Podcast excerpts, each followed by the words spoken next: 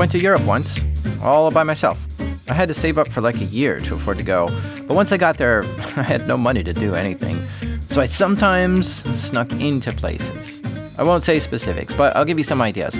I snuck into a castle once. Yeah, my trick was to find the gift shop and see if the tours like dumped out in the gift shop or something. And sure enough, they did. So I went in through the exit. Castle was pretty cool. I was able to scramble up long twisting stairwells and get into higher floors and look at rooms and stuff. Eventually, another tour came through, and I just jumped in that and went back out. I had such little money on that trip. I remember once uh, going to a hamburger stand and literally asking for half of a hamburger because I didn't have enough for all one.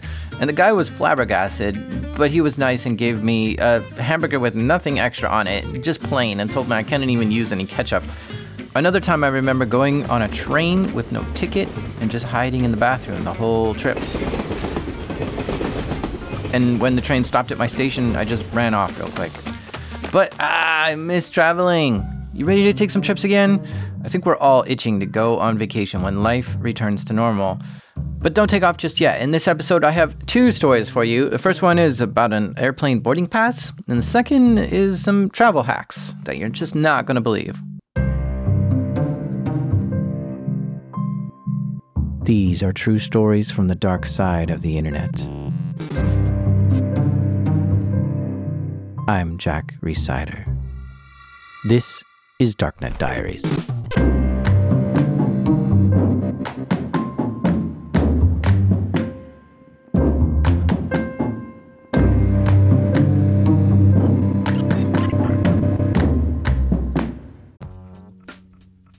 This episode is sponsored by NetSuite. Okay, quick math. The less your business spends on operations, on multiple systems, on delivering your product or service, the more margin you have and the more money you keep. Obvious.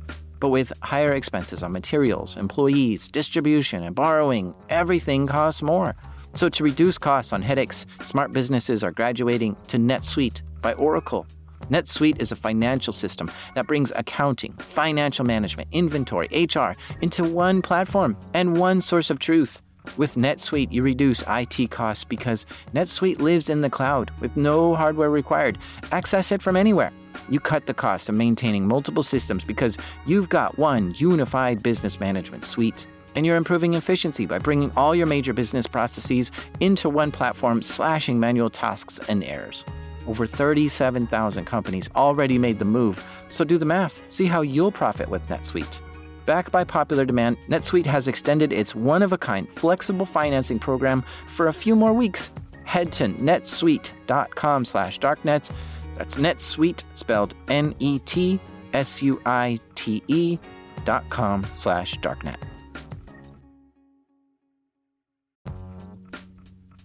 This episode is sponsored by Mint Mobile. My favorite spring cleaning takeaway is the post-clean clarity you get. Wow, how have I been living like this? It's kind of like when you find out you've been paying a fortune for wireless when Mint Mobile has phone plans for $15 a month when you purchase a three-month plan. Wow, how have I been affording this? It's time to switch to Mint Mobile and get unlimited talk, text, and data for $15 a month.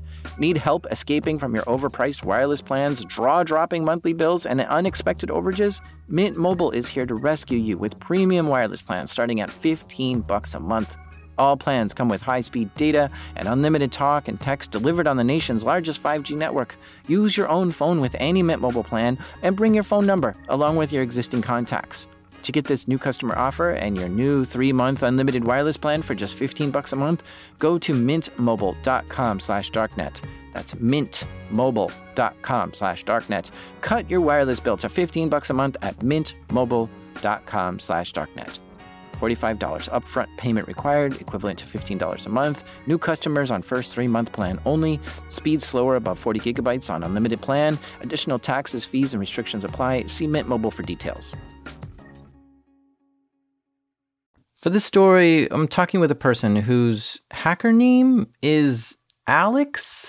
Do you want to hear the story of why they call me Alex with the quotes? Yeah, it's it's you always use it in double quotes there. Yeah, it's in double quotes, and like, why is it in double quotes? Who who does that? And the answer is because when I wrote this blog post a few years ago, uh, Vice magazine they wrote an article about my blog post where they like referred to it, and they said, oh, according to a blog post written by a hacker who goes by the name Alex, and then in double quotes, and that's that's my real name that's that's not it's not my hacker name. I just had my real name on the blog, but they just said, "Oh, that's this hacker called Alex," and so that's my hacker handle now, I guess. Okay, so their name is just Alex, and Alex lives in Australia, and by trade, Alex works on the red team. My job is to hack the place that I work exactly like a real attacker would, as realistically as possible. But then instead of selling all the data on the dark web, we show them how we did it instead. So metaphorically, my job is to commit crimes and then write very, very detailed confession letters. Yes. But you're not bringing me a red team story today. You're bringing me a different story. Nope. We're just talking about a fun thing I love to do on the weekends, I guess. Alex has a blog. It's called mango.pdf.zone, where they document different things they've hacked. Like once, Alex got permission from a friend to hack into her stuff, and so Alex went about doing that just to see if they could. And it's an amazing story, which I learned a lot from. And normally, Alex gets permission from the person before trying to hack them. But one day, Alex got a tip, a tip that asked if they could hack someone way outside of Alex's friend group. So, so how did this all start? Uh, it all started one Sunday afternoon when I was sitting at home at my desk, drinking from my water bottle in a way that did not possess any intent to subvert the Commonwealth of Australia, where I live. And suddenly, my I got this message in the group chat. The message just said, "At Alex, can you hack this man?" And it was a link to an Instagram post by former Prime Minister of Australia, Tony Abbott.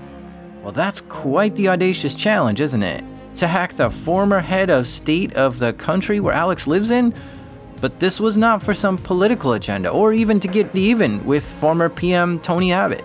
No, it was much smaller than that.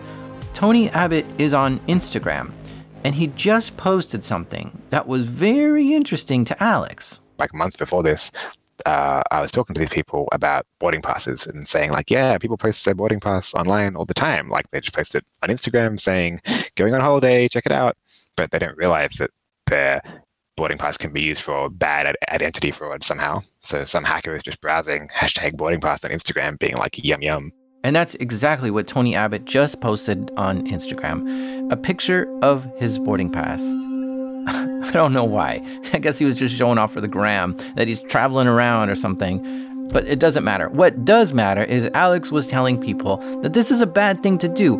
But can Alex prove why this is bad? The post was a picture of his boarding pass uh, for a flight, and he's like taking a photo of the boarding pass. It's kind of like in his lap, he's sitting in the plane, and it's just a photo of the boarding pass. He's just showing that, hey, I'm on a plane. And the caption is something like, I'm coming back to Australia hello or something. Okay, so the first thing that comes to mind for me is that if you post your boarding pass, people immediately know you're not home and might take that opportunity to break into your home and rob you. So that's one thing, and that's a big thing. But is anything really bad about showing the world what flight and seat you're going to be on? I mean, it's not like he's posting his credit card or even passport, which has details that he doesn't want people seeing. So Alex was curious exactly what information is contained on a boarding pass when you get a boarding pass from an airline, or when I have at least, they don't really tell you that it's secret, right? When you type the booking reference into like a website, it doesn't come up as dots like a password. You can just type it in, in and you can see it as you're typing. And that's sort of what people have learned means, oh, okay, that means it's not secret. But actually, it is secret. So I think the sort of messaging from the airlines is a bit confusing as to whether your boarding pass slash booking reference is meant to be secret or not. So that was the situation when Alex received this text asking if Alex can hack the former PM. Alex knew that this boarding pass contained sensitive information, but did they really know how to get that or what someone could do with that? So Alex took on the challenge of hacking the former PM Tony Abbott's boarding pass to try to figure it out for themselves. I was curious. I kind of just wondered, like, oh, the, this this famous person has has done this thing that could be like bad or dangerous. Is it is it dangerous? How how bad is it? What has happened? And I, I didn't know. I I didn't even know anything about what you're meant to do with the boarding pass, but I wanted to find out. So, Alex, who has training and experience as a red teamer and security incident responder, began to figure out what they could do with this photo. What's the tool you use to get started hacking this boarding pass? Oh, I tried to use the most elite hacker tool I know. So I opened up Google Chrome and just started typing in the bar at the top that Googles things. Yeah, it's true. Google has probably helped more hackers than any other tool in history. I knew there was something bad about posting your boarding pass, and I knew that something bad could happen if someone else had it, but I'd never done it before. And I didn't know, like, where am I supposed to look? Which information is the secret important information? I don't know. After some Googling, Alex found out that their first target should be the barcode on the boarding pass. This barcode contains all the important information for a person's flight, including the booking reference number that Alex needed to gain access to Abbott's account. So I tried to scan the barcode just using like a barcode scanner app on my phone, but it didn't work. And I thought, oh, okay, maybe it's too blurry. So I tried like making the picture bigger, but then it still didn't scan. Okay, so I went into Photoshop and tried to like, you know, turn up the contrast and make the little bars more obvious so the app could pick it up, but it still wasn't scanning the barcode. And I spent like a long time, like maybe 15 minutes, looking at this image, trying to fix the barcode. And then after that time, I noticed that the booking reference is also just printed on the baggage receipt, just in, in text. You could just read it with your eyes. You don't need the barcode scanner app at all. And I was like, wow, I graduated university, but it did not prepare me for this moment. Okay, so the barcode wasn't even needed here. The airline just printed the booking reference number right on the ticket in plain text. And once they realized that, Alex went to the airline's website to see what access this gets you. So I went to the Qantas website, that's the airline, and I went to the manage booking page where you like log in with your booking. And there's two things you need to manage a flight booking. The first one is the booking reference, which I just got, and the second one is your last name. And I knew I knew the last name. It was Abbott.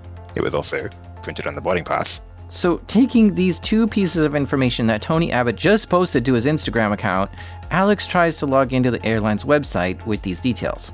And I was kind of hoping that the second thing you need would be like a password or something more secret. But then I realized that the booking reference is the password.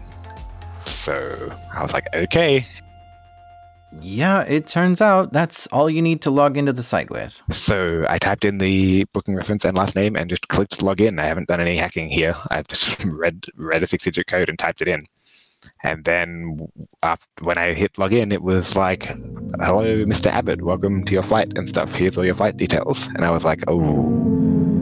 Alex was now logged into Qantas Airlines website as the former Australian Prime Minister Tony Abbott without his permission. This felt illegal, but at the same time, they just entered in some basic information that Abbott himself posted publicly on Instagram. So I'm not even sure if this is classified as logging into a website. Like Alex was saying, they don't obscure the booking reference when you're typing it in, so it doesn't feel like a password. And it's printed right there on your boarding pass. So yeah, airlines just don't seem to be treating this as sensitive information. Like airlines aren't telling you to keep this secret and to not share it with others. And this isn't an area of their website where you can do much, especially after the flight has taken off. You can't buy tickets or make reservations here. No, it's just there to check your flight status. So, yeah, it's a gray area on whether this is a super private area of the website or if it's just security through obscurity kind of thing. But Alex was in there now and was looking around to see what was there. At first, it didn't look like there was anything important. The flight had already happened, so it wasn't like they could change the booking or anything, and Alex could see that the flight was booked through a travel agency. Then Alex found Tony Abbott's frequent flyer number. But what are you gonna do with that? This is not really a piece of identifying information and doesn't do much. So even though Alex logged in, there really wasn't anything on this website that would be a privacy problem or security concern. At this point, Alex was relieved to not have found anything, but what else could there be? I wasn't going to give up just because there was nothing that I could see on the web page. Like, I'm not going to stop just because a web page says we're done. Oh, yeah, that's right, because you're a red teamer and you have access to the elite hacking tools such as Kali Linux and probably got an old backtrack hanging out somewhere. you, Jack, you can't say that to me.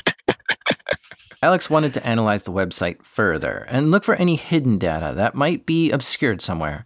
Maybe there's secret information buried somewhere on the website and you need a super special hacker tool to see it. So then I used the only hacker tool I know, which is to right click on a page and then click inspect or inspect element. And that opens up the page source of the page. It shows you the HTML of the page. And listen, somebody might one day try and tell you that this is hacking or this is advanced computer skill. It's definitely not. Anyone can do this. This is a tool that like programmers use to try and understand websites. It's not made for hacking. This is not an advanced elite hacking tool. Anyone can do it. I hope that's clear. So you're saying right click view source is not illegal? yeah, uh, I'm not a lawyer, but I'm confident on that one.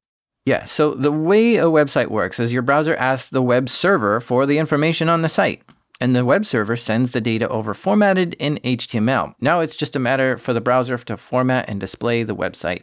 But yeah, in order for the browser to know what to display, it must have that HTML. And since the dawn of browsers, you were always able to right click on any website and then click View Source and see the raw HTML. It's not illegal to view source because every website you ever visited ever, the browser is viewing the source for you. But the reason why Alex did this is because sometimes there's extra bits of information that might not be displayed in the browser, but it is there in the HTML. When I started looking at the page source, I was like, okay, yep, this is the web page. And so I kind of scrolled around because I didn't know what I was looking for. I was just kind of wondering if there was more stuff in there. And then eventually, after scrolling around, I noticed there was this sort of big section of JSON, this big section of like data just in the page, which is I mean, sometimes that happens in web pages, but it's kind of strange for the page to have a whole bunch of extra data in there that it's not showing. JSON data is just another way to format data. It works particularly good for web browsers to parse it and read it. And Alex said this chunk of data was just a little too big for them to look at and understand. Long lines of text and data and numbers. It's not encrypted, it's just hard to read. I realized that I wasn't going to find the passport number or anything like that by just rummaging around in the HTML ball pit. So eventually I just searched for passport in the page. And one of them was this thing called passport, and it had a thing called date of birth, and it had a thing called document number. And the document number sure looked like a passport number. Then I sort of looked at the birthday, and it was the same birthday that Tony Abbott had when I looked him up on Wikipedia, and I was like, oh no. It's just it's just there it's just in the page. At that point, I was fairly sure I was looking at the extremely secret government issued ID of the former Prime Minister of Australia and, you know, former servant to Queen Elizabeth. And I was kind of worried that maybe I was doing something wrong somehow. But, like, not enough to stop looking. This, I would say, is a privacy problem. By posting your boarding pass, someone can use that information to log into the airline's website and click View Source and see your birth date, passport number, frequent flyer number, and flight details. With this information, a bad actor could do some nasty stuff. You don't want to be just telling the world what your passport number is. Somewhere in here, Alex dubbed this the Do Not Get Arrested Challenge of 2020. Because this felt wrong, but where was the line? Alex wasn't sure. And so at this point, I mean, what's what's the what's the nerves feel like for you? At this point, I was like, huh, I think I have the former prime minister's passport number. And I was thinking, oh boy, oh geez, because like for all I know, other people are looking at this page at the same time as me. There's no guarantee that I'm the only one here. And so this is basically public, this passport number. And so I was thinking, okay, I've got to get someone somehow to reset his passport number, like you reset a password. Can you even reset a passport number? And then I was thinking, this all seems okay, but is it possible that I've done a crime? So after I found the passport number, I was wondering, well, is there anything else in this page, or is it just the passport number? And so I wondered if there was a phone number. So I searched for phone and number and things like that, but nothing came up. But then I, in an extremely big brain move, searched for 614, which is the first three digits of an Australian format phone number. And that led me to this really weird section of text in the page. There, there was a, there was a phone number. There was like enough digits beginning with six one four, but it didn't just say like phone number equals this. It had all this strange up, uppercase all caps spaghetti airline code. Like the phone number said all caps CTCM space QF space HK1 space and then the phone number. And there was all this other weird uppercase stuff all over the place. It turned out that Alex had found a section of the code called SSR for Special Service Requests. This is a special airline language that's code for things like whether or not this passenger wants a vegetarian meal or the passenger is an unaccompanied minor. In Tony Abbott's SSR, Alex could see notes left by the airline, and one of the notes started with the code CTCM. And when Alex looked up what CTCM meant, it was a note that contained the passenger's phone number. This is so if the airlines need to text you about delays or whatever. At this point, Alex thought they're now looking at Tony Abbott's phone number. And this was about the point where Alex knew they needed some help. After all, this was the Do Not Get Arrested challenge of 2020. So Alex reached out to the Australian Free Government Legal Aid Hotline. But whoever answered the phone, they just didn't know enough about computers to be able to help Alex with this. I didn't think that anything I had done sounded like a crime, but I understood that sometimes when the other person is famous or something, that things can suddenly become a crime. And so I was like, well, what if it's former prime minister? Is it illegal to do this? I don't know. I don't know the laws. So I should probably try and find an adult who can tell me how the law works. When the free telephone lawyer told Alex they didn't know, Alex went looking for themselves to understand if they had committed any crimes. So I was kind of just googling it, being like, "Hey, what are the laws? Can I read them?" And it turns out there is. There's this there's this thing called the legislation, and it's just the laws written down. And I've had no problem scrolling through and reading all the HTML of that page, but whoever wrote the legislation was just making up words. There is just so many complicated words, and it's so not obvious what they mean. But I was eventually able to divine from the Times New Roman tea leaves that having the passport number shouldn't be a crime. That seems fine. And I was worried about defamation, which is where you publish something that makes someone look bad. But I realized that in the laws it says that it's not defamation if it's true. And so if you're just publishing a true story, that's okay. But then the laws that I read that were about computers were like, it's illegal to do anything with a computer. If you ever log into a computer, that's a crime. And so I was like, oh, okay, I should ask a lawyer about this. Okay, let's take a moment to gather ourselves here. Alex's whole goal in doing this was to show their friends that they should not be posting photos of their boarding pass on Instagram. And now Alex has this really cool story about how the former PM posted his boarding pass and how Alex was able to easily get all kinds of private information just from that. Alex wants to blog about this, or at least be able to show this to their friends. My end goal was to publish a blog post about all of this and also fix the problem. So, step one was to figure out whether I've done a crime. Step two was to notify somebody that this happened so they can fix it, notify someone that the passport number got made public, maybe Tony Abbott, maybe the government. Step three was to get permission to publish a blog post about it. And step four was to tell the airline, tell Qantas that about the fact that all this information was just in the page so they can fix it. At this point in the story, Alex's interpretation of the law puts them on the safe side. But is Alex's interpretation actually good enough to stay out of jail?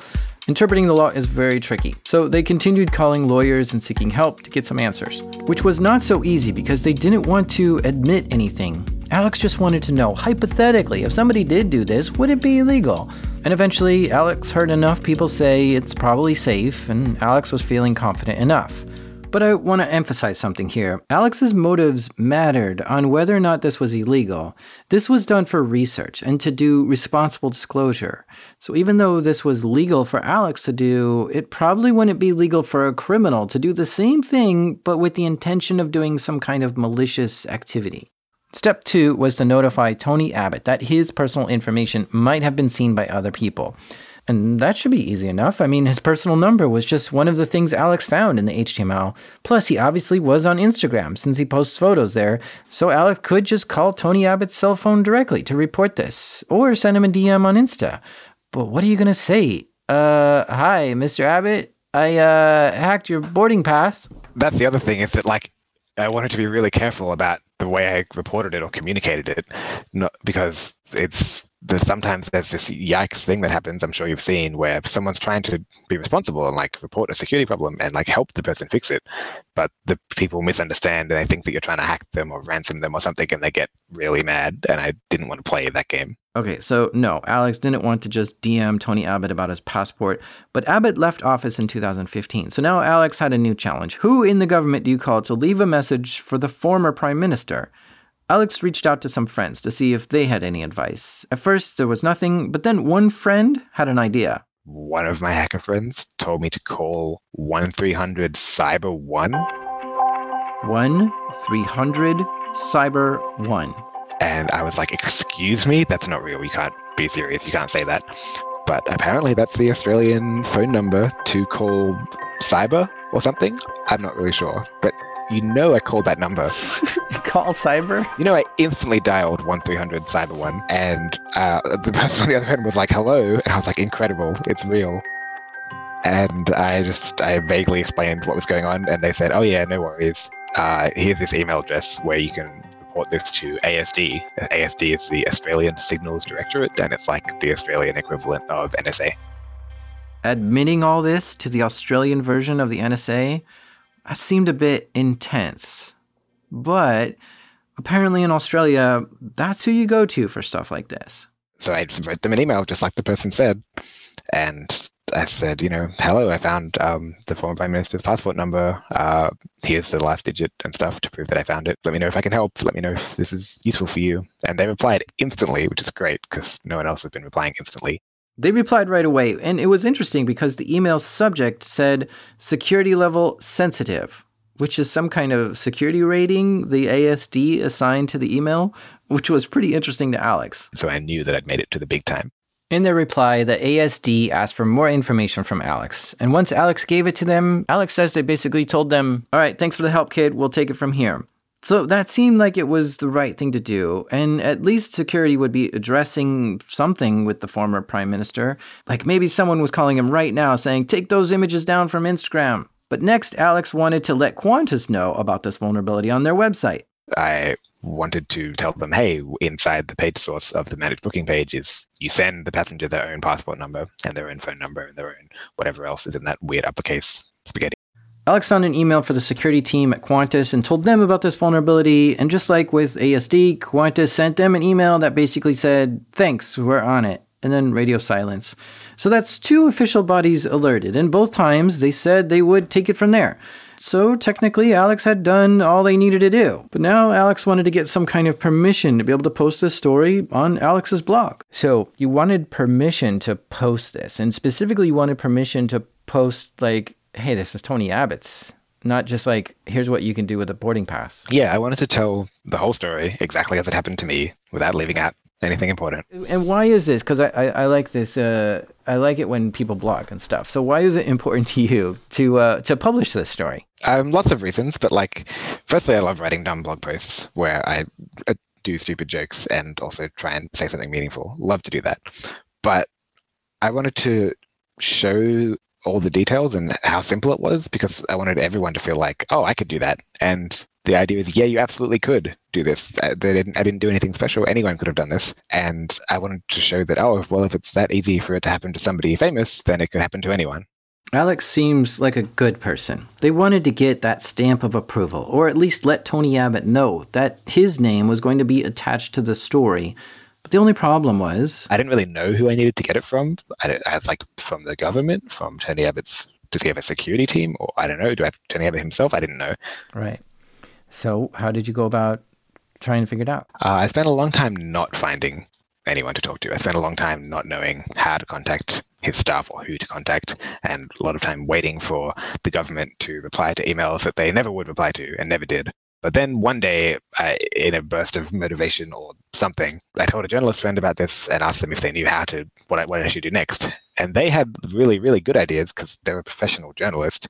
And so they said I should try and find his former staff from when he was the prime minister, so his former like ministers and stuff, and contact their offices and see if they have his contact details. The logic here is that Alex didn't want to call Tony Abbott directly. They wanted the office of Tony Abbott to let his people know about this. Because surely a former PM has people, right?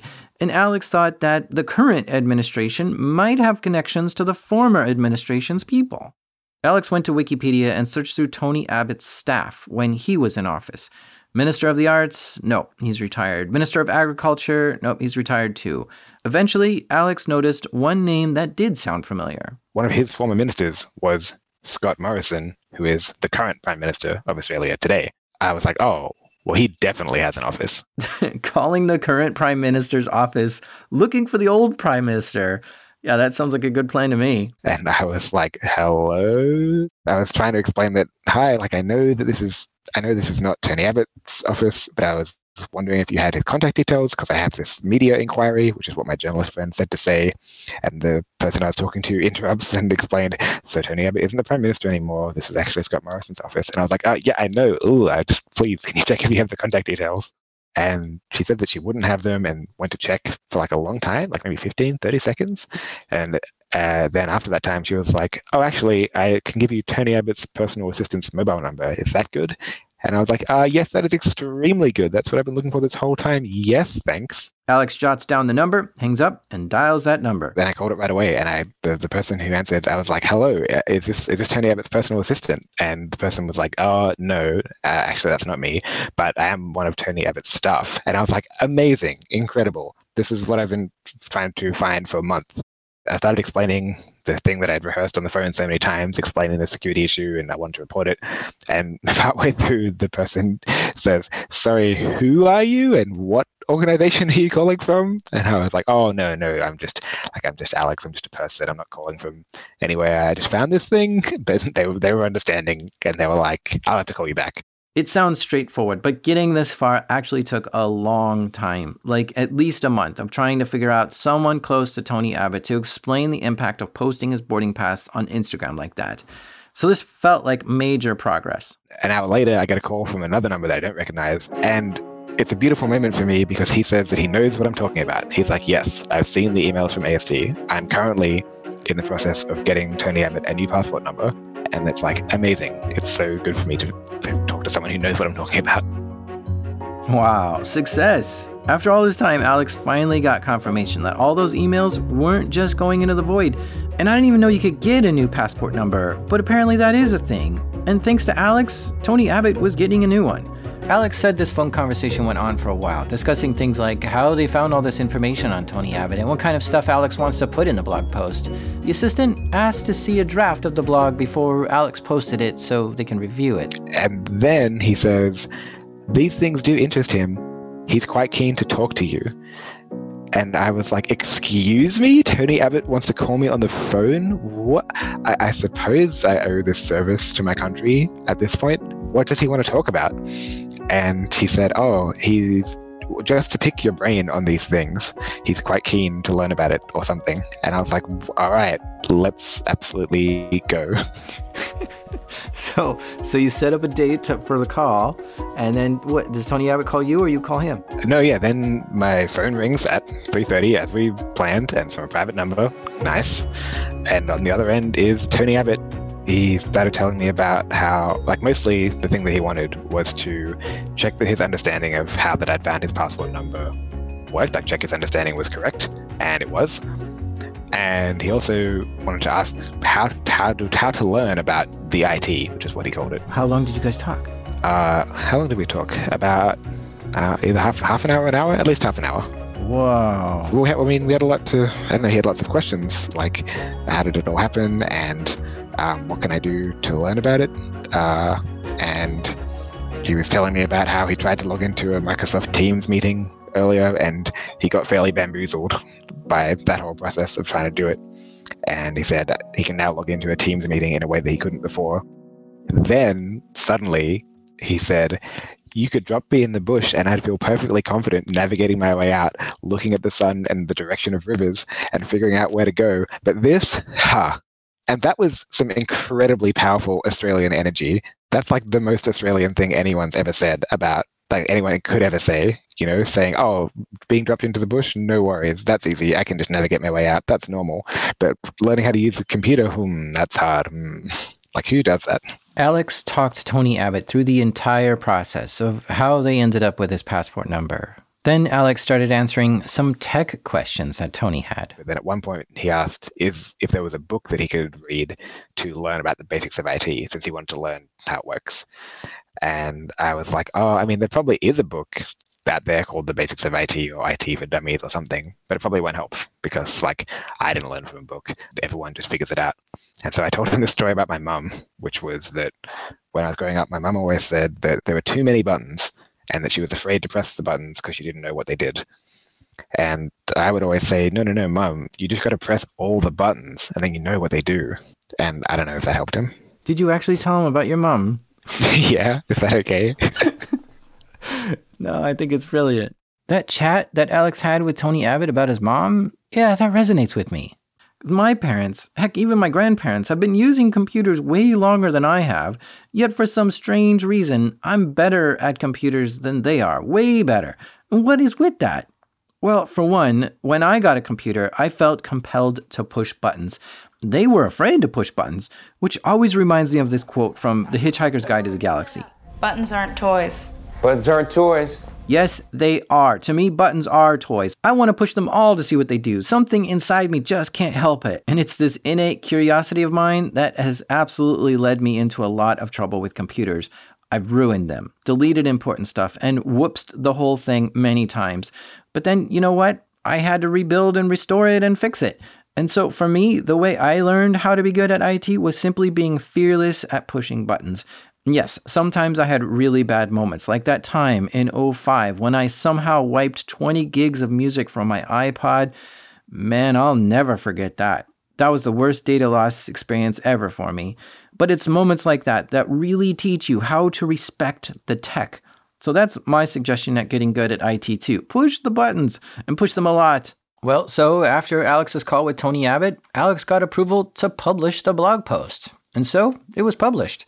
The post was a hit too, echoing across many tech publications as a lesson to be learned on why you don't post pictures of your boarding pass to social media. But it also meant that the Do Not Get Arrested Challenge of 2020 was a success. We've got one more story for you after the break. Stay with us. This episode is sponsored by Rocket Money. Are you like me and pay monthly subscriptions to way too many things? By the end of the busy week, the last thing I want to do is spend time budgeting all my expenses or tracking down customer service teams to cancel subscriptions I no longer use. But this is where Rocket Money can help us both. Rocket Money is a personal finance app that finds and cancels your unwanted subscriptions, monitors your spending, and helps lower your bills so that you can grow your savings. Rocket Money's dashboard shows off this month's spending compared to last month's, so you can clearly see your spending habits. Plus, they'll help create a custom budget and keep spending on track. Rocket Money has over 5 million users and has saved a total of $500 million in canceled subscriptions, saving members up to $740 a year when using all the app's features. Stop wasting money on things you don't use. Cancel your unwanted subscriptions by going to rocketmoney.com slash darknet. That's rocketmoney.com slash darknet. rocketmoney.com slash darknet. All right, so I have another flight hacking story for you. Uh, this one is from TProphet. T Profit. Now, TProphet is no stranger to the hacking scene. I asked him, how many DEF CONs has he been to? And he told me, uh, yeah, all of them. So, the first DEF CON was in 1993 and it's been a yearly event since. So, going to all of them is quite an accomplishment. Now there's over 30,000 people who attend DEF CON, but that first one, like only 100 people showed up. And TProphet was one of them. Uh, it was at the Sands, and we had like maybe 50 people in one small room. And uh, yeah, that's kind of how it started. And it just grew from there. So you can imagine someone who's been in the hacker scene for over 30 years must have a lot of stories, right? Yeah, well, TProphet isn't sharing any of those stories with us today. I wish, but maybe another time.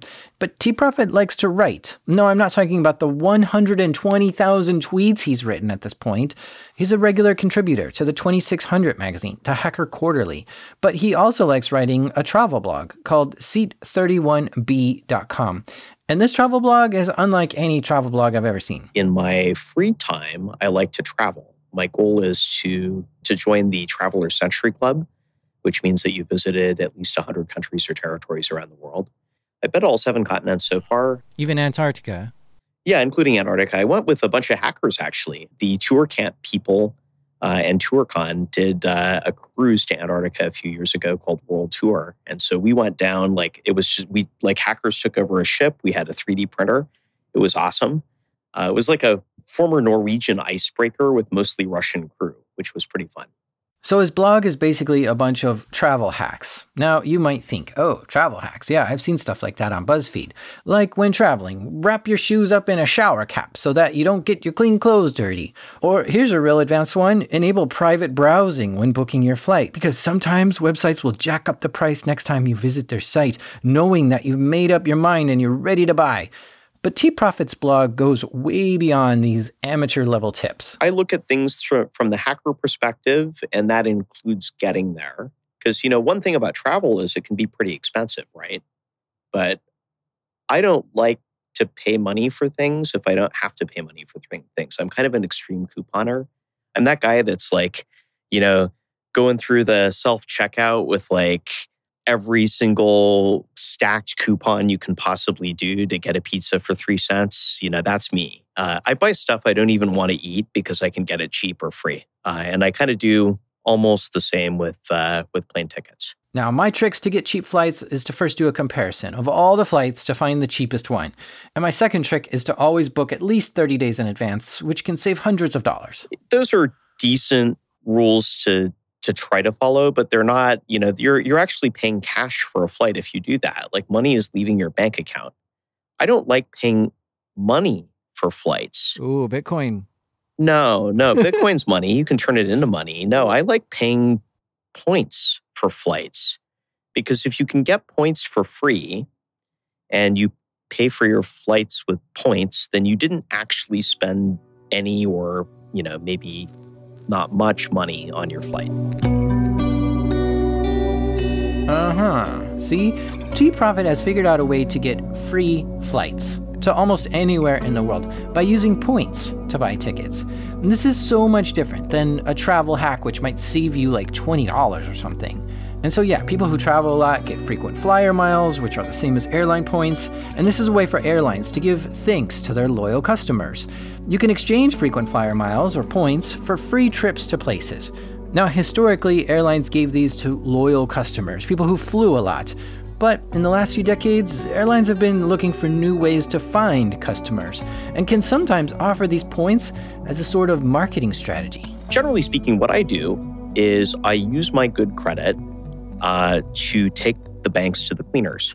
They are falling all over themselves to give me credit cards, and that's totally fine. I'll sign up for all of them. I get the points that go with the cards. But if you can bank a bunch of points that the bank essentially gave you for very little or free, a points bank can turn into tickets that are worth way more than you would ever pay for the points, especially if you can get them free through credit cards. And using this basic strategy, TProphet has gone to some pretty exotic places. I can actually talk about um, a trip that I took to St. Helena. What? Where's this? St. Helena is a British territory in the South Atlantic. It's the it's the final resting place of Napoleon. South Atlantic. I can't. I still don't even picture this. So this is off of Africa. Yeah, well, you know where Walvis Bay is, right? No, Namibia. No, okay, I'm not sorry. Nambia, as the president says. Okay. Namibia. Namibia. That's Africa. Yeah, yeah, exactly. Africa. So Okay. so go to Walvis Bay and head due west for around four and a half hours uh, on a plane equipped with special extra tanks to make it that far, and then land at the windiest airport in the world. Okay. So if I were to fly from the U.S. to what's this place called again? St. Helena. Saint Helena. Wonderful place to visit, by the way. I totally Uh, recommend it. How much would that cost in airfare for a typical person? That depends. Do you want to sit all the way in the back in a middle seat with we're- somebody reclining into you and a baby throwing up in your lap? Uh, or do you want a personal lie flat suite with champagne and caviar brought to you uh, where you're waited on hand and foot the whole way? What, what did you choose? Of course, the latter. See, that's the other thing about TProphet. He's not just trying to squeeze his way onto the cheapest seat of the plane just to get somewhere for free. No, he upgrades the experience to sit in the special seats at the front of the plane, like the ones that recline all the way down into a flat bed. Okay, so to get from, say, Seattle to St. Helena on a lie flat uh, business class ticket would be how much? Business class? Uh, you would be paying somewhere in the neighborhood of $10,000 for that if it's business class. But I didn't go business because that's so gauche. I went first class for part of it, where, where they bring you the Krug champagne. Okay. I didn't know there was a difference between business and first. Oh, yeah, yeah. Like, uh, so first class is, I mean, just to give you an idea of first class, on this particular trip, the first class lounge in Hong Kong, I'm pretty sure Elon Musk was in there. So the reason why there's first class is because who you're flying with are people like Hong Kong movie stars and celebrities, um, you know, billionaire hedge fund managers. They're paying more money so they don't have to be around you. That's Mhm. really what this is. Um, you know, it's not all that much better than business class. You you get a lie flat seat in both cabins. You get pretty nice food in both cabins. You get some really ridiculous, expensive luxury stuff in first class. You know, they bring you a box of chocolates before you leave. That's you know that's pretty nice, and you get access to lounges that are not for you. In fact, there's so much not for you that when I started walking to the first class lounge in Hong Kong, I got swarmed by easily like eight Cathay Pacific staff who came out of nowhere. It was just like, bam, there's there's all these people there, and they're like, "Sir, can we see your ticket?" And when they looked at it, they're like, "Oh, right this way." so, um, I don't exactly look like a fancy, you know, billionaire hedge hedge fund manager, right?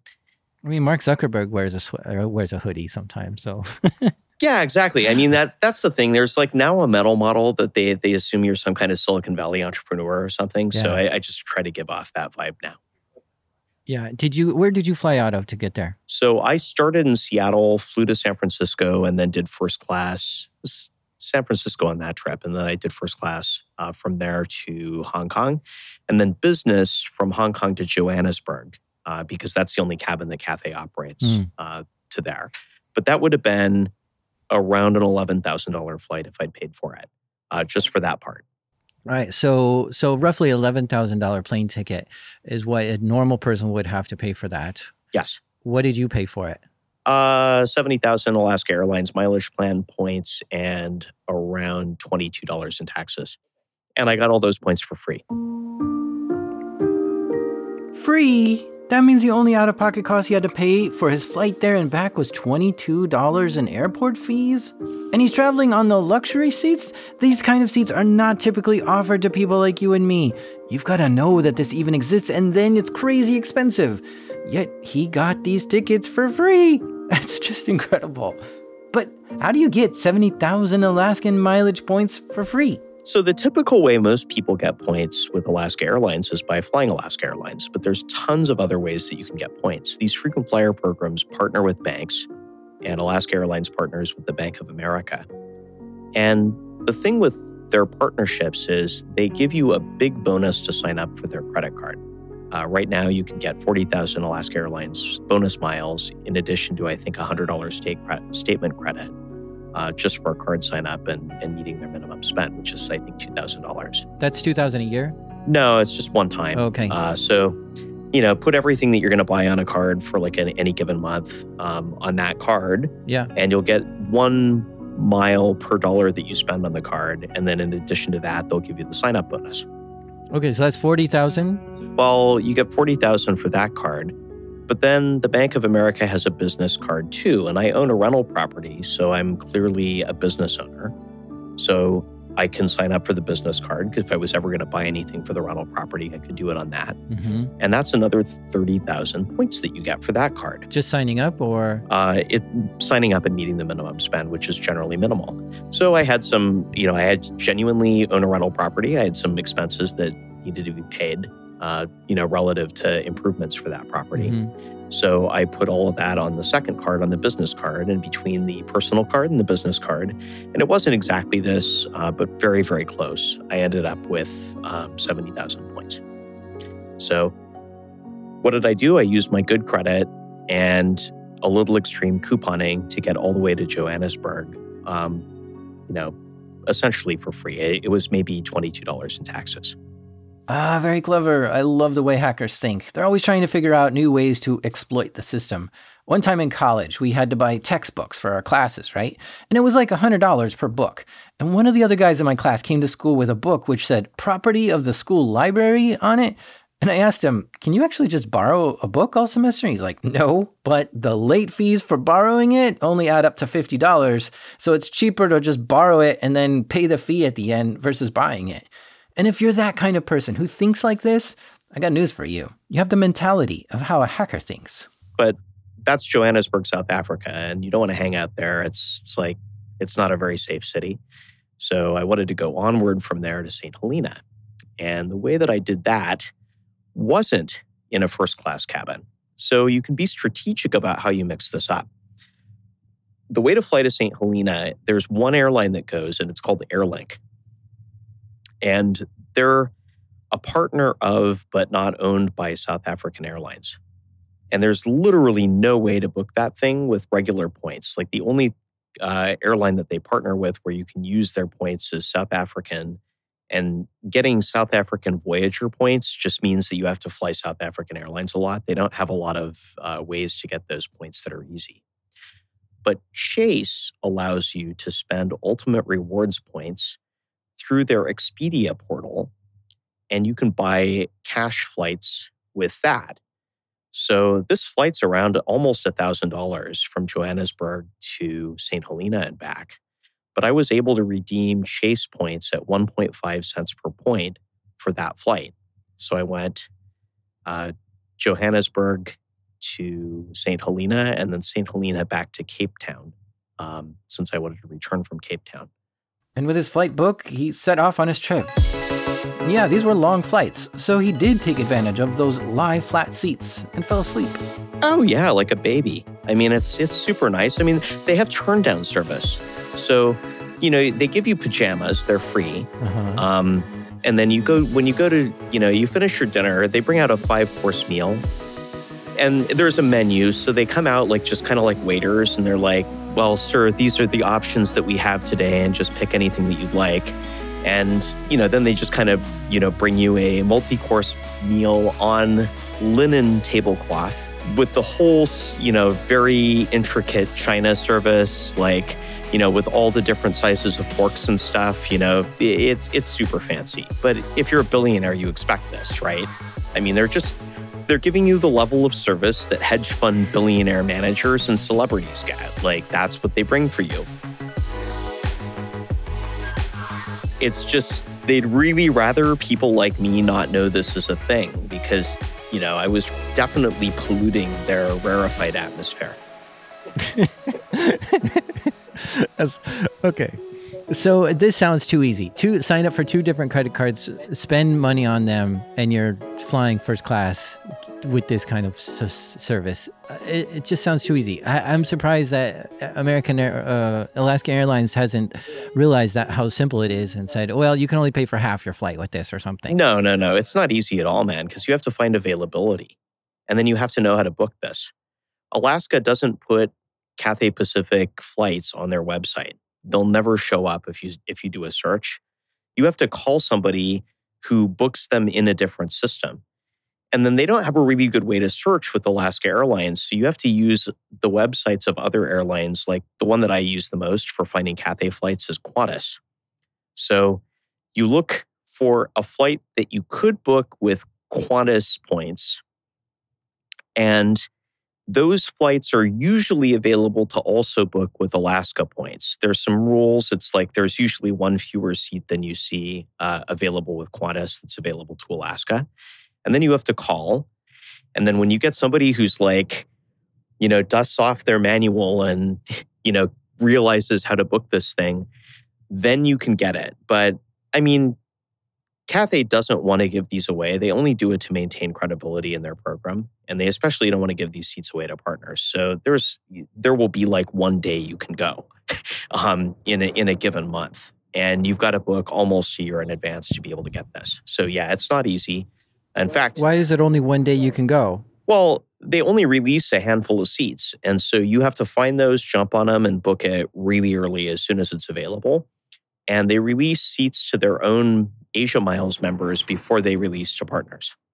Uh, okay, so this is becoming more complicated just because it it's one of those you're not this isn't for you kind of service or, or you know airfare. It's not for it's, you. No, it's not for you. Like it's for you so, if you work really, really hard and really want to be there. But yeah, no, it's it's not like you can just you know go get some credit cards. Like the points guy makes it seem really easy to do that because uh, they make most of their money with commission links for credit card signups.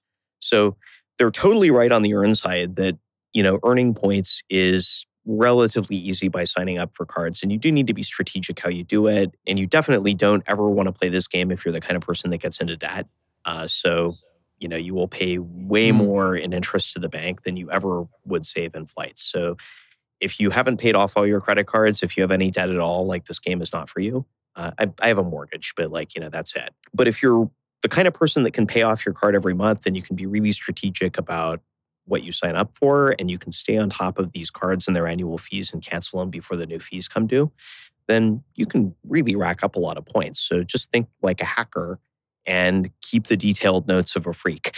That's basically the plan. Uh, and yeah. then, you know, finding the fares, yeah, like it isn't it isn't super easy. Like you have to know that with Alaska points, you can book a flight on Cathay Pacific over the phone, which you found on Qantas's website. And Qantas and Cathay Pacific are not the same airlines. So that's the challenge that you're yeah. up against when you actually want to use these points. How, like, do you have to like call someone, realize this person's not going to help you, and try calling another day and try it over and over until you finally find somebody who knows exactly how to get through the Qantas website to find the flight you need? And we have a word for it, HUCA. what is that? hang up and call again. Oh, okay. it's, and, uh, I mean, there's a scene of people that are into this kind of stuff. So it's, uh, yeah, I mean, we have our own words and HUCA is a word. Crazy, huh? Not only is he able to get on free flights, but he's getting on flights that even travel agents don't know exist. But all these methods and schemes are all legit and legal. The airlines are the ones who set these systems up. And while it seems like he's exploiting the system, he's really just using it the way it was intended just kind of in an extreme couponing kind of way. Yeah, this is okay. So let's say I'm not as extravagant, uh, you know, ex- exotic as you, trying to go all these crazy places. Could I? Could, is it just as easy for me to sign up for two credit cards, you know, get those points, and then travel all over the U.S. on just regular, regular class tickets and get tons of free flight that way? Is that as simple as that? You can. Uh, it's not the best way to spend the points, though because the value that you're going to get redeeming points for premium cabin international flights is far and above what you would get by redeeming for, you know, say a flight to Tulsa, right? Ah, yes, there's this whole theory of how to use your points in the most effective way that comes into play. Just credit card points by themselves are actually worth money. I mean, you can use them to pay off the credit card if you want, or get gift cards in stores that you're already visiting. So you might want to calculate how much you're getting per point if you book a domestic trip using this. Suppose that a 70,000 point flight costs $7,000 normally. Well, that's around 10 cents per point, right, in value if the flight was 11,000, like, you know, it's even more. All right. So if you bought an $11,000 trip with those 70,000 points, you're getting 15 cents per point, which means the more expensive the trip is, it's actually a better value as far as where you spend your points. Think about it like this Imagine going to a buffet, but you're charged on how much your food weighs. Well, a potato is pretty heavy versus, say, a salad. So you can either have one potato or five giant salads for the same price. So you could run calculations all day trying to figure out the most cost effective way to spend your points. But, you know, I first laughed at TProphet for wasting money on first class airfare, knowing that it's just overpriced. But first of all, he got it free. And second of all, flying from San Francisco to Hong Kong is a 14 hour flight, and Hong Kong to Johannesburg is another 13 hour flight. And when you're doing trips that long, it is really nice to have a bed to sleep in on the way. So, yeah, I guess I'm just flabbergasted at this point. Um, gosh, to to, to understand all this, it's it's a little dizzying to to know all these options. Like I, I think most people don't even understand all these options exist out there. When just, I mean, you you I when I book a flight, I go to Hipmunk and then I find the cheapest one and I get on it. you know, that's a totally valid approach. If travel isn't a super high priority to you and you don't want to throw a lot of your personal bandwidth at it, you know, I have a small business helping people book flights. And so, you know, I just work in these programs every day. Like I got into owning a business doing this by just doing it with my own personal travel. And then it kind of grew into a blog and then it grew into, uh, you know, the small business that I have. So it's, clearly I've taken this way farther than most people do, and that's totally okay. So the, the thing to know is that if you want to consume the output of what getting a bunch of points can get you, there are people who for money will help you with this. And, you know, they're just professional travel hackers. And that is a thing. So, you know, totally okay to go that route if uh, if you don't want to learn it all on your own. See, I didn't even know any of this existed until now, but as it turns out, TProphet actually started a company which helps people do this, and his website is called award.cat. And there's another epic trip TProphet went on. In 2019, he went to travel from Seattle to Sri Lanka, which is an island off the southern tip of India. So I booked uh, Seattle, LA on Alaska first class, Alaska, and, and then this was this was again using Alaska mileage plan miles. That's my favorite way to get Cathay Pacific. Cathay Pacific first, LA, Hong Kong, and then Cathay Pacific Business, because that's the only cabin they operate from Hong Kong to Sri Lanka. Okay, so just reg- regular class to LA? Oh no, no, regular first class on Alaska. So like in the front of the so plane, first but class like, to LA. but not a lie flat seat because Alaska just has those recliners, Yeah, right? It's just an extra wide one. yeah, it's the extra Um, one. So the first class there to LA, and then And then the fancy Qantas lounge in LA, the the Qantas first class lounge. Because you know you get lounges too with these tickets. Like you can you can be in the very very fancy lounge. now what's in the fancy lounge in LA's Qantas? It's the best first class lounge in the U.S. Uh, they bring you a proper Australian breakfast, which was very much appreciated because I started way too early in the morning In LA. in LA. Okay. I mean, they're yeah, it's Qantas. Yeah. Um, yeah, I mean it's it's nice. They have fast Wi-Fi. It's uh, they they have like you know tableside uh, service, so they just kind of bring food to you. You don't have to go to a buffet or anything. They're, they're just Mhm. like you know they wait on you hand and foot in there. They got massage chairs. It's really nice. Now, in case you don't know, in these first class lounges, everything is free free Wi Fi, free buffet with food, free alcoholic drinks. And in this one, there was a free massage. Um, so so that is included with the flight, or you have to pay extra for that, or how did you get it? No, there? it's included because you got a first class ticket, so you get all the first class services and amenities, including the Mhm. fancy lounge. Yeah. Okay. I could have gone So to the you- Cathay Lounge, but like the Qantas one's fancier, and Cathay and Qantas are partners, so I was able to get into the Qantas Lounge.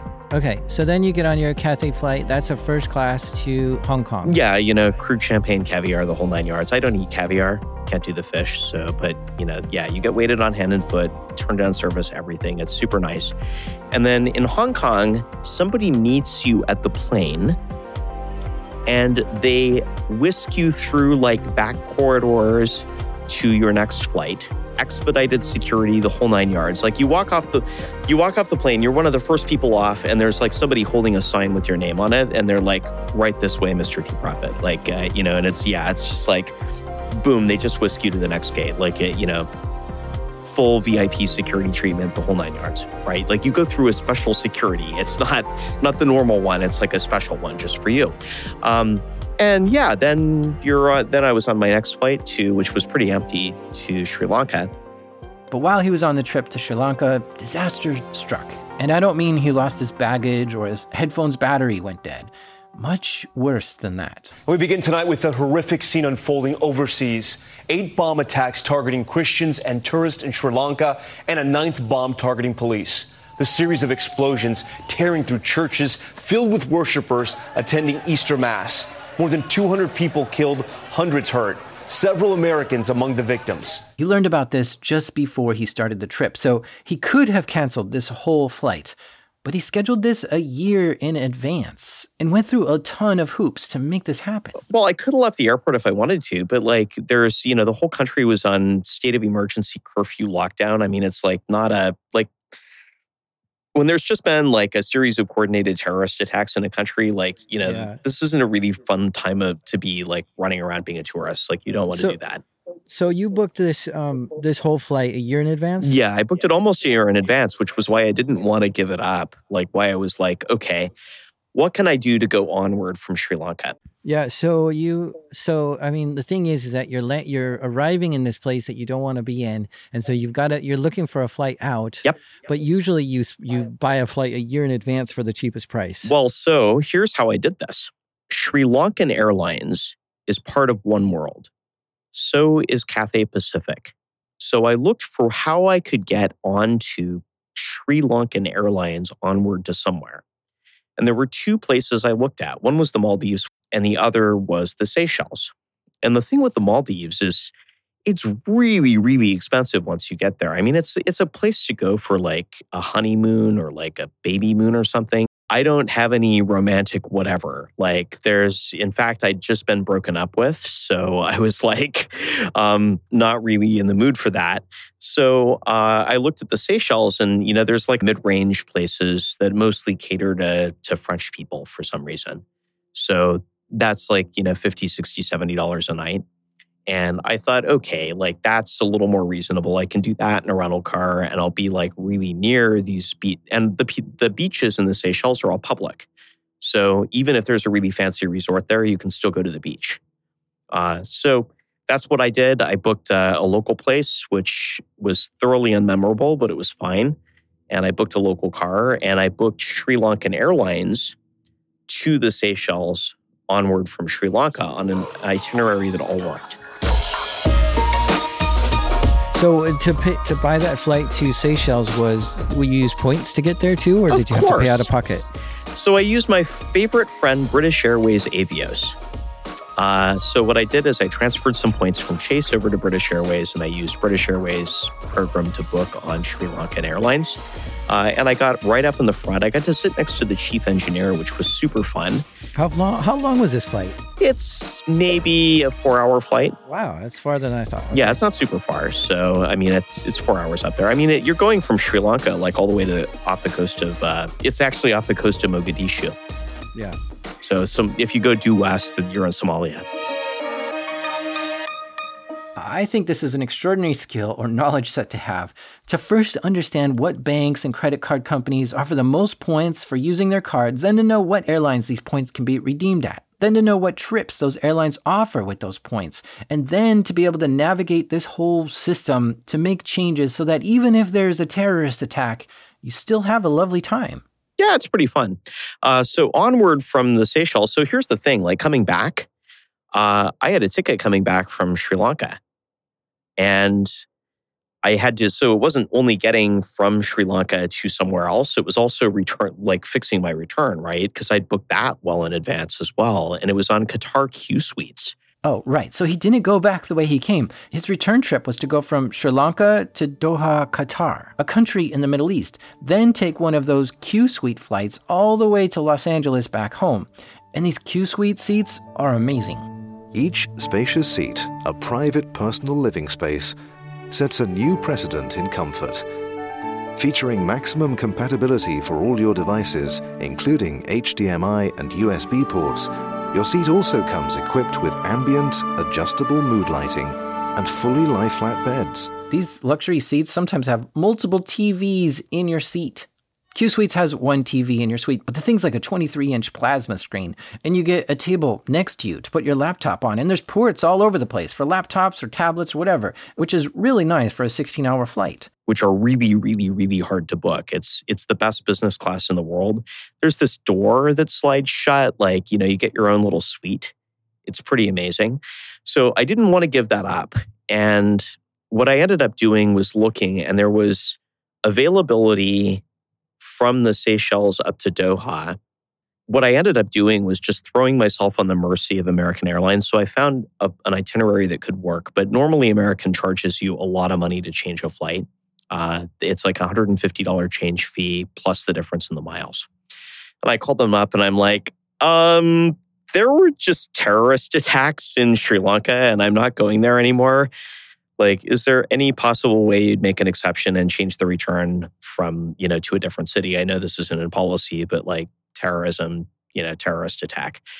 And they're like, yeah, we'll make a one time exception because, you know, like there's active attacks going on in that country, but don't expect this in the future, blah, blah, blah. Uh, and they did charge me the difference in uh, miles, which was like another 5,000 miles, I think.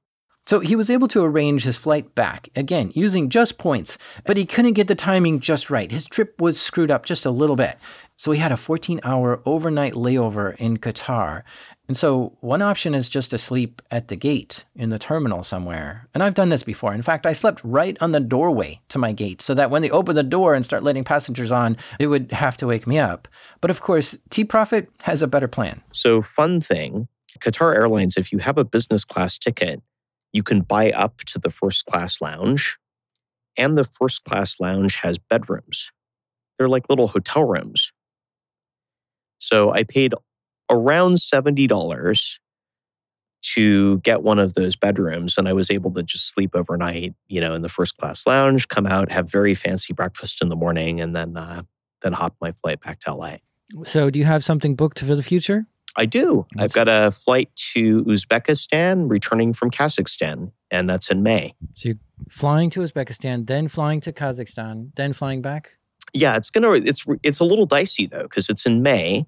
Yeah, that's a little early. It's from Vancouver, BC. Because um, you know, here in the Pacific Northwest, we have three major airports: uh, Seattle, Portland, and Vancouver, BC. And and a lot of the time, uh, you know, fairly often I end up flying from Vancouver when I'm going internationally because it's just easier to find uh, availability. Mm-hmm. So this is uh, on Turkish from Vancouver to Istanbul and then Istanbul to Tashkent. Uh, and then I'm returning from Almaty um, to uh, Istanbul and Istanbul back to Vancouver. Uh, and, and, these are all first class? Business. Uh, that's what Turkish operates. And you know, they have the uh, world's best catering uh, on on board. That's their thing. They've got an onboard chef. Wow, it's pretty fun. Wow, that's uh, something. So where do um, where do we learn more about how to do this, or do you want to talk about like how you can help people? Uh, sure. You can check award.cat, uh, and that's our paid service. And if you want to read uh, my blog, it's it's kind of out of date, but that's seat31b.com. That's S E A T 31b like boy.com. Why is 31b the thing, the seat for you? Uh, so for me, so keep in mind, like I like this fancy stuff sitting up in front, but for me, remember, my goal is to join the Traveler Century Club. I want to mm-hmm. visit 100 countries or territories, and that's kind of the track that I'm on right now which means that if I'm going somewhere like Palau and the only seat is the one all the way in the back next to the toilets that doesn't recline, I am happy to have that seat as long as it's free. Now, these are all legal ways to get free flights. Not only does TProphet follow the letter of the law, but also follows the spirit of the rules. But there are people doing some gray and even black hat travel hacks out there. For instance, there's this one crazy dude who prints up fake business cards just to get better deals in places. My business cards are not a hoax, okay? It's a matter of excellence. You know, if it's $1,000 a night, but Raytheon gets it for 195, I think you're a schmuck if you don't become a Raytheon employee through Vistaprint for $4.95. Yeah, so he uses a fake business card to sort of prove he works at some place to get a corporate discount. Another thing this guy likes to do is book a refundable ticket, which comes with free access to the airport's first class lounge, and then he'll go to the lounge all day and do work, and then he'll cancel his flight and get his money back, which essentially gave him free lounge access. What he's doing is wrong, and he knows it. And you know what? If airlines figure out that you're trying to cheat the system, they'll come at you and cancel your flight. There's a thing called a contract of carriage, which many airlines adopt as their rules. And if you break the rules by misrepresenting yourself or just being too much of a pain in the butt, they'll straight up cancel your return trip home and leave you stranded. So you really got to watch out what advice you follow. Another gray area of getting free flights is this whole credit card juggling thing, where you just go back and forth paying off credit cards with credit cards to get free points. Of course, credit card companies don't like it and will try to spot this sort of thing. And also, I want to reiterate this whole method that TProphet uses to get points through credit cards Only try that if you're good at paying off your credit cards every month. If you have to pay interest fees to get points, it's never worth the points. So, this method isn't for everyone. And there's also black hat methods for free flights. So, like, this is when you're stealing other people's miles or points and transferring them to your account. Because if you could somehow put 100,000 points into your account, you could fly wherever you wanted for free. And you could do this by hacking into someone else's credit card rewards portal and transferring the points to you, or hack into the airlines themselves and just put points into your account. So don't do that because that's illegal. But if you're really bent on hacking an airline to get free flights, there is a legal way to do that. United Airlines has a bug bounty program where they pay rewards for anyone who can find vulnerabilities in their systems. And guess what? They can pay you in rewards points if you prefer. So go check out their bug bounty program, figure out what's in scope, and go hack your way to some free trips.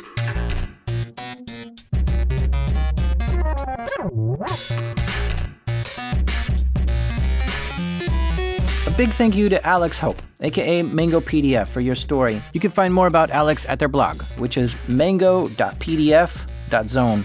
Also, thanks to TProphet for sharing some pretty extreme flight hacking tips with us. You can read his blog at seat31b.com and check out award.cat if you want help spending your travel points effectively. If you like this show, if it brings value to you, consider donating to it through Patreon. By directly supporting the show, it really does help keep the show going because most of all, it tells me that you like it and want more of it. So please visit patreon.com slash darknetdiaries and consider supporting the show. Thank you. This show is made by me, the low flyer, Jack Rhysider. This episode was produced by the travel size Christian Green, and our theme music is done by the sonic booming Breakmaster Cylinder. And even though I root around in an HTML ball pit just for fun sometimes, this is Darknet Diaries.